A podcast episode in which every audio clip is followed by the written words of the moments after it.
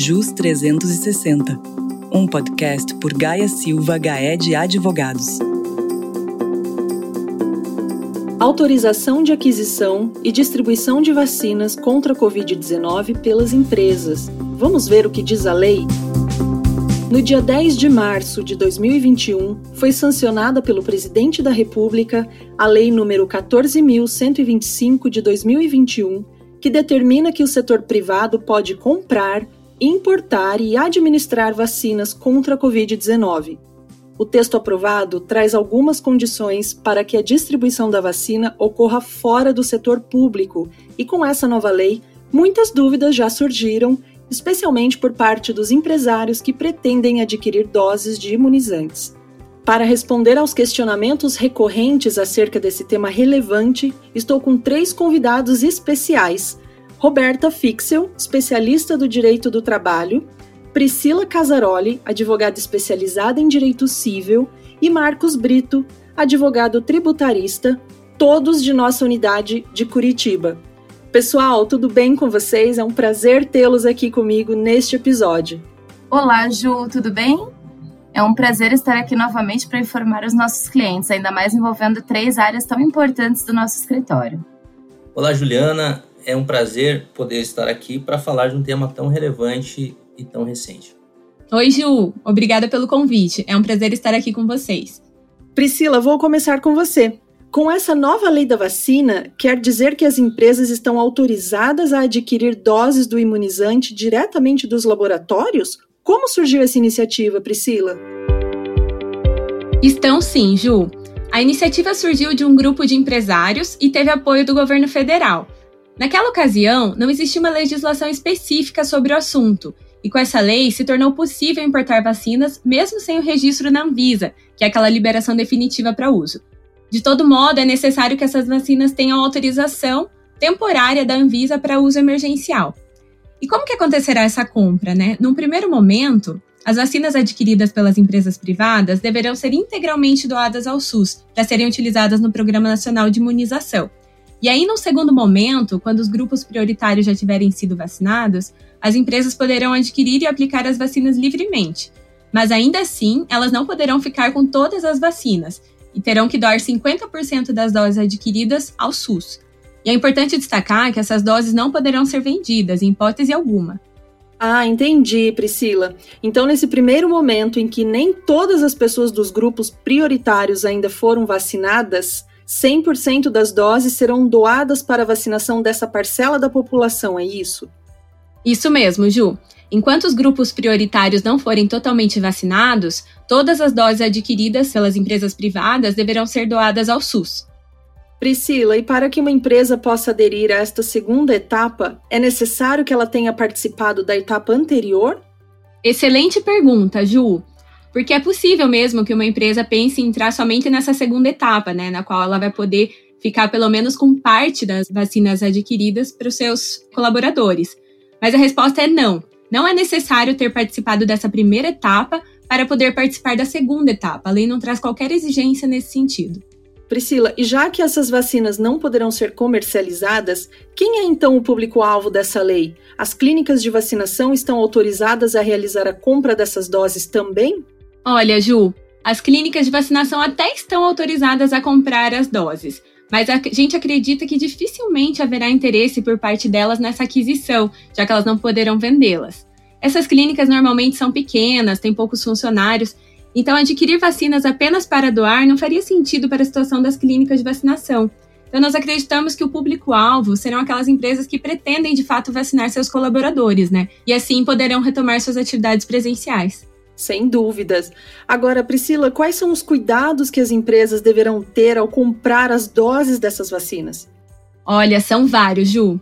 A empresa que quiser adquirir as vacinas deverá observar uma série de procedimentos e requisitos que estão previstos na resolução da Anvisa, que foi publicada agora no dia 11 de março, já no dia seguinte à publicação da lei. As empresas deverão, por exemplo, informar a Anvisa, responsabilizar-se pela qualidade, eficácia e segurança da vacinação que vai importar, elas terão que monitorar as condições de transporte, garantir o adequado armazenamento das vacinas, criar mecanismos de monitoramento pós-distribuição e pós-uso do produto, dentre outros vários procedimentos e requisitos. Então é importante ler atentamente a resolução da Anvisa antes de pensar em importar as vacinas. Sem dúvidas, Priscila, é uma grande responsabilidade. Agora, a lei trata também da responsabilidade civil pelos eventos adversos pós-vacinação.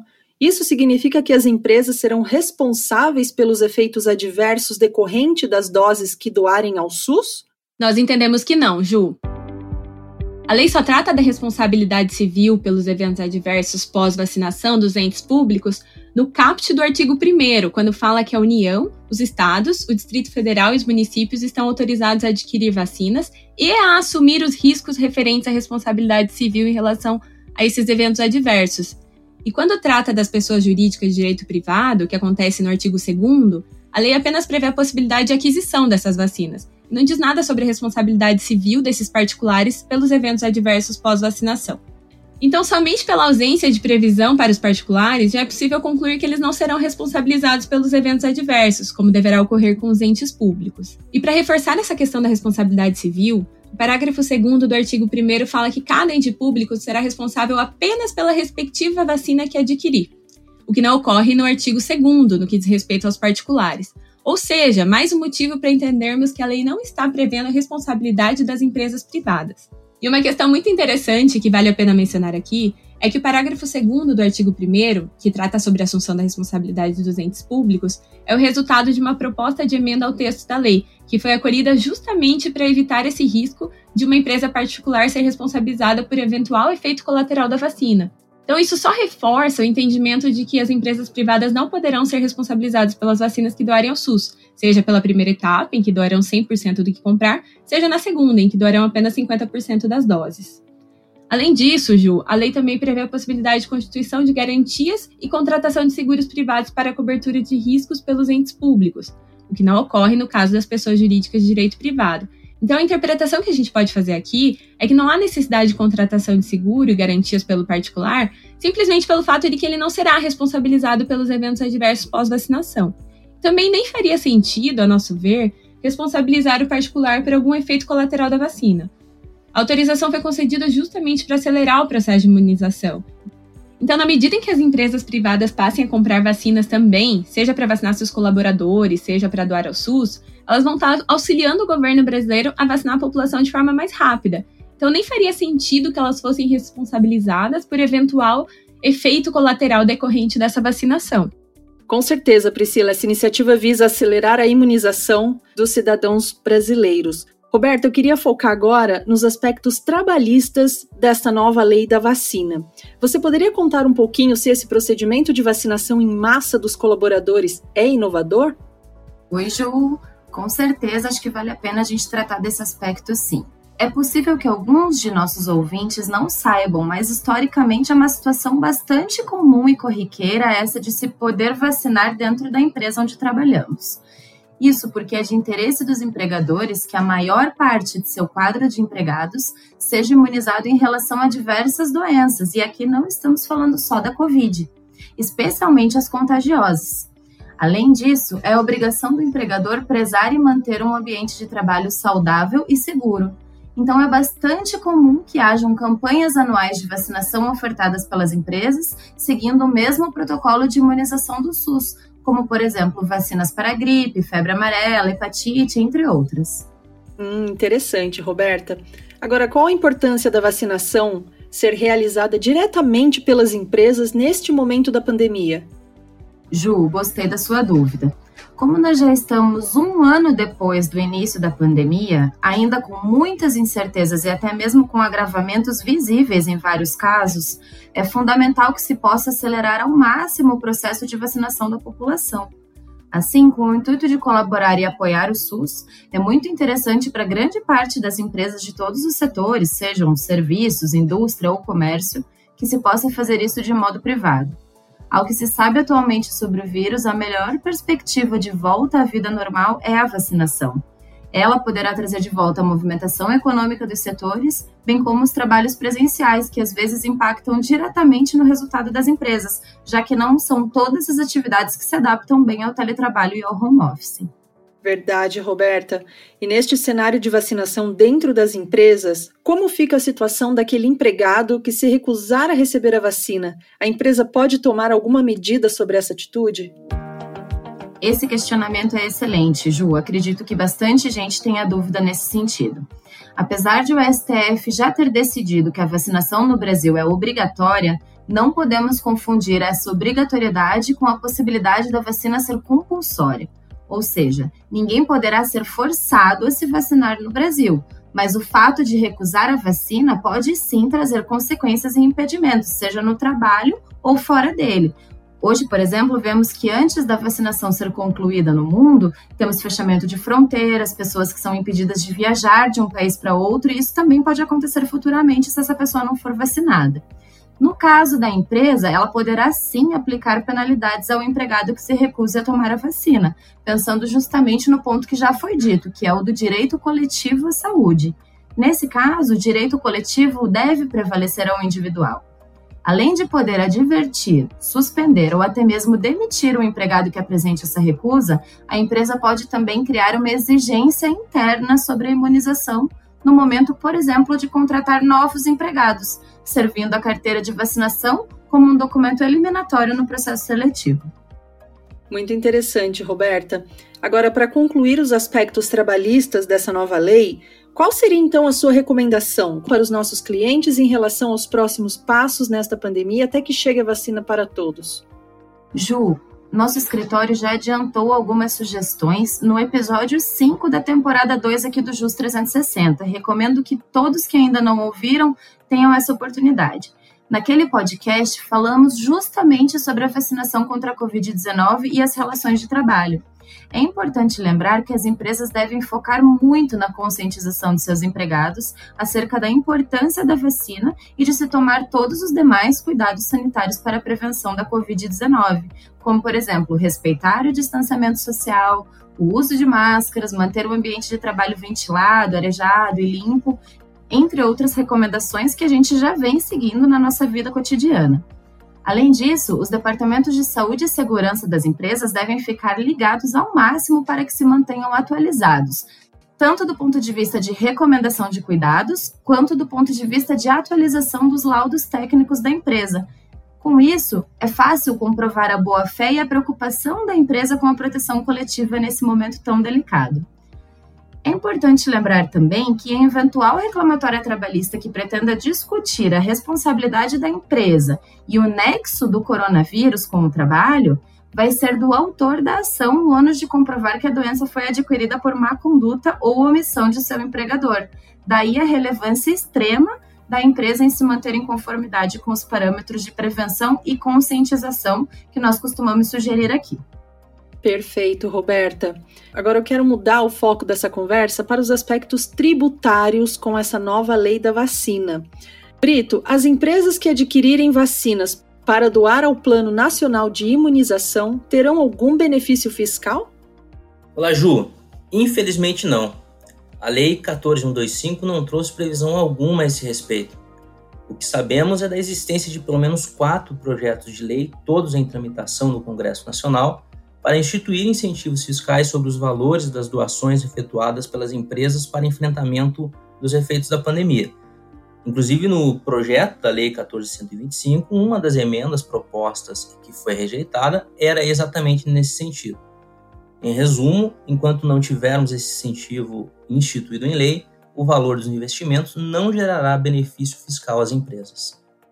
É uma pena, não, Brito, porque uma ação tão importante por parte das empresas privadas ao governo merecia um certo benefício, não acha?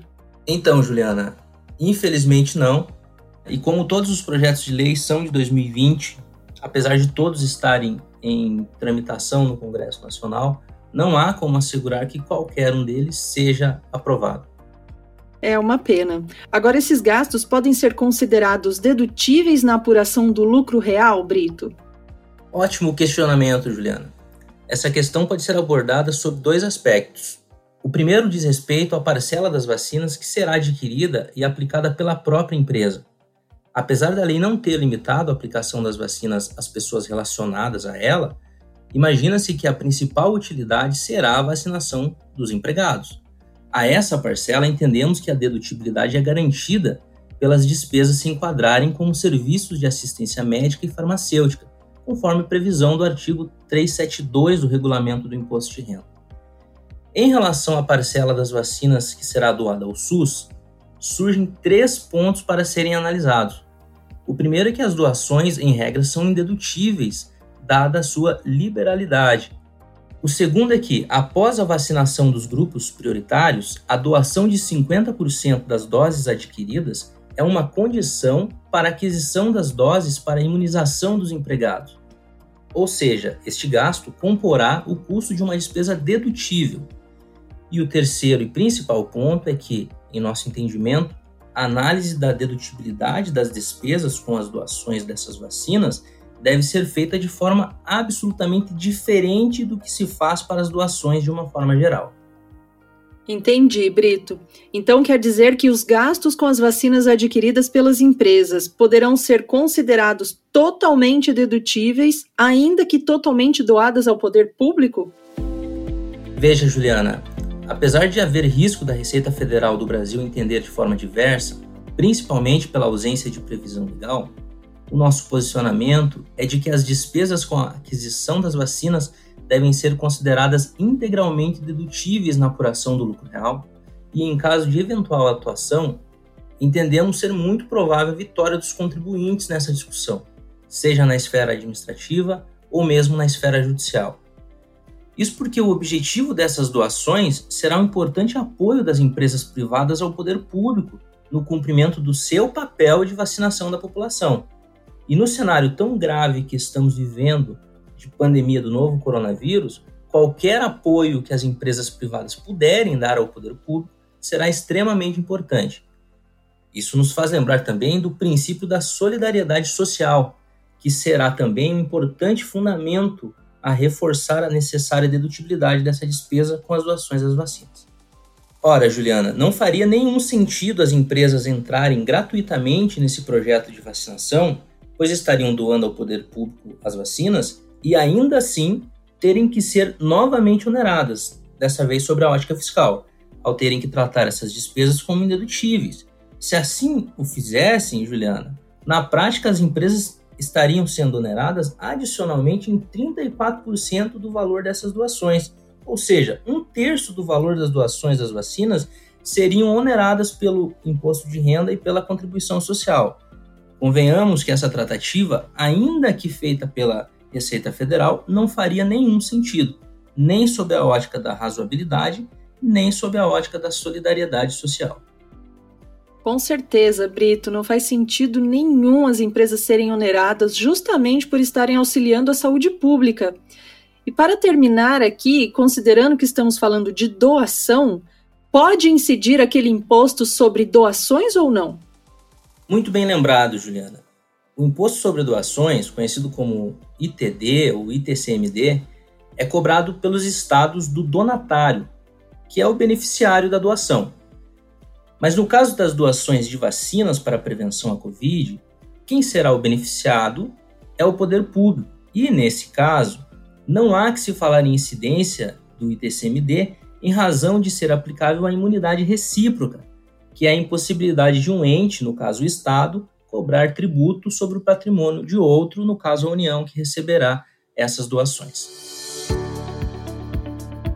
Pessoal, muito interessante as colocações que vocês trouxeram aqui acerca da nova lei da vacina. Roberta, Priscila e Brito, quero agradecer a presença de vocês neste episódio, falando sobre a autorização de aquisição e distribuição de vacinas contra a Covid-19 pelas empresas. Muito obrigada por trazer esclarecimentos importantes acerca desse tema. Eu que agradeço, Ju. Eu adorei nosso bate-papo e espero voltar em breve trazendo outros assuntos cíveis de interesse dos nossos clientes e parceiros.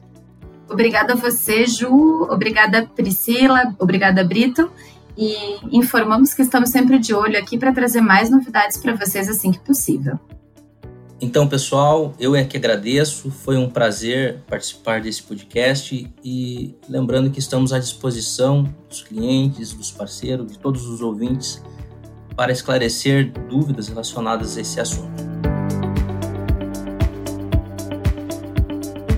Eu que agradeço, pessoal. O prazer foi meu em tê-los aqui. E você, gostou do tema? Saiba mais sobre esse ou outros assuntos do universo jurídico empresarial acessando nosso site gsga.com.br ou siga o nosso perfil no LinkedIn. Um abraço e até o próximo JUS 360.